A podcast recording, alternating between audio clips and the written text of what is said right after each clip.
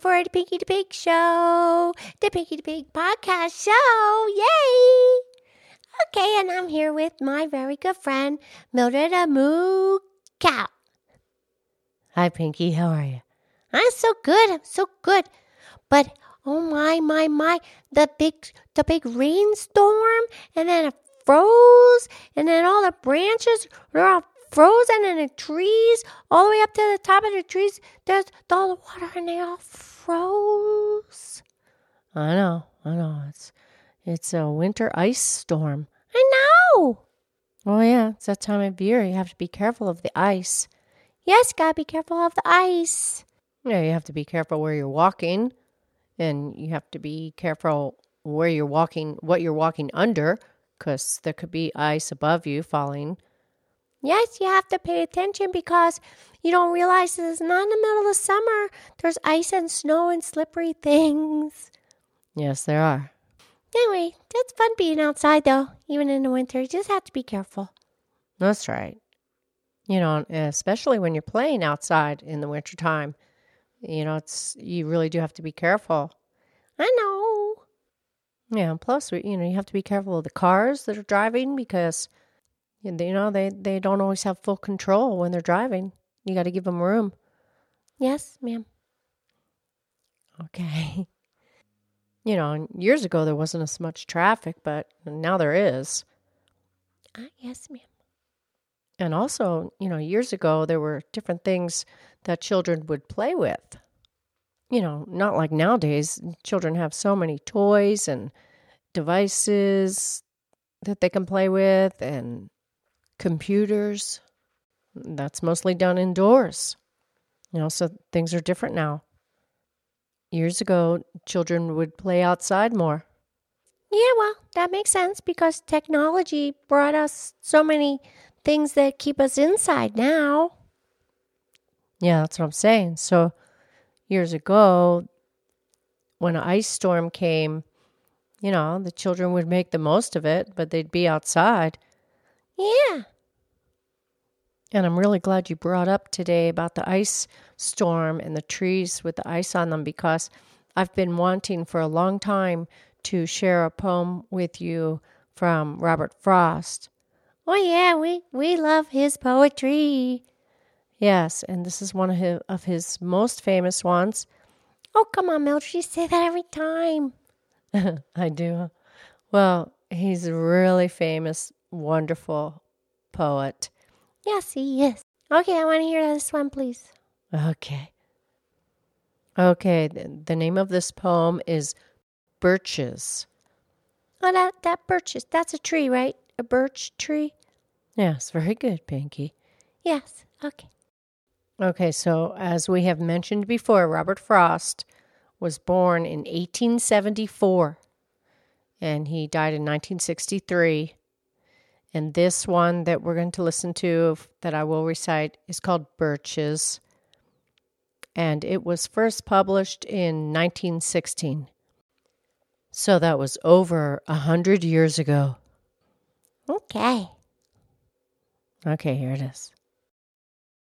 When I see birches bend to left and right across the lines of straighter, darker trees, I like to think some boy's been swinging them. But swinging doesn't bend them down to stay, as ice storms do. Often you must have seen them, loaded with ice, a sunny winter morning after a rain. They click upon themselves as the breeze rises and turn many colored, as the stir cracks and crazes their enamel. Soon the sun's warmth makes them shed crystal shells, shattering and avalanching on the snow crust. Such heaps of broken glass to sweep away. You'd think the inner dome of heaven had fallen. They're dragged to the withered bracken by the load, and they seem not to break, though once they are bowed, so low for long, they never right themselves.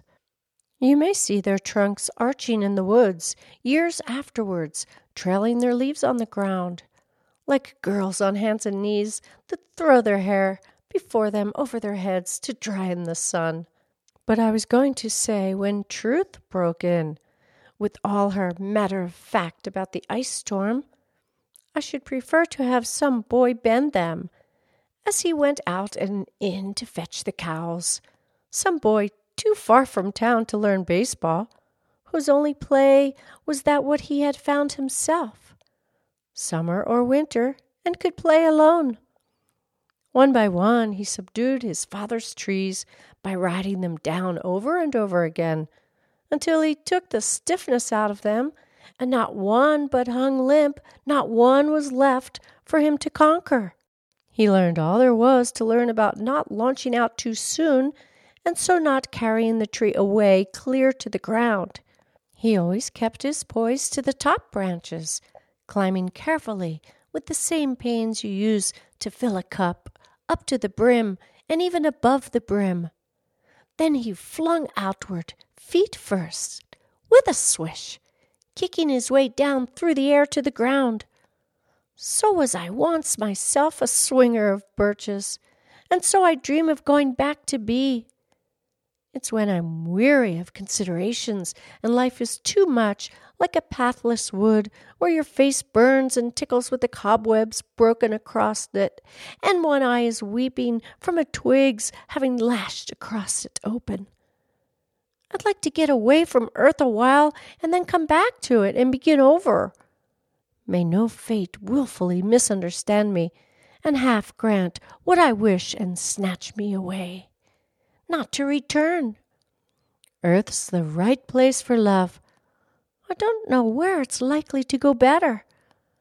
I'd like to go by climbing a birch tree and climb black branches up a snow white trunk toward heaven till the tree could bear no more, but dipped its top and set me down again.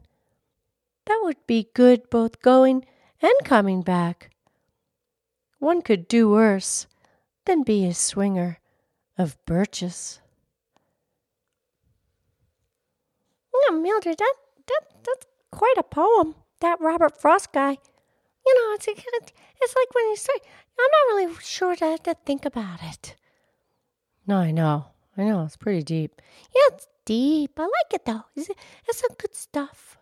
Yes, well, there's a lot of talk about the the deeper meaning of the poem. A lot of people say it has to do with heaven, it has to do with trust.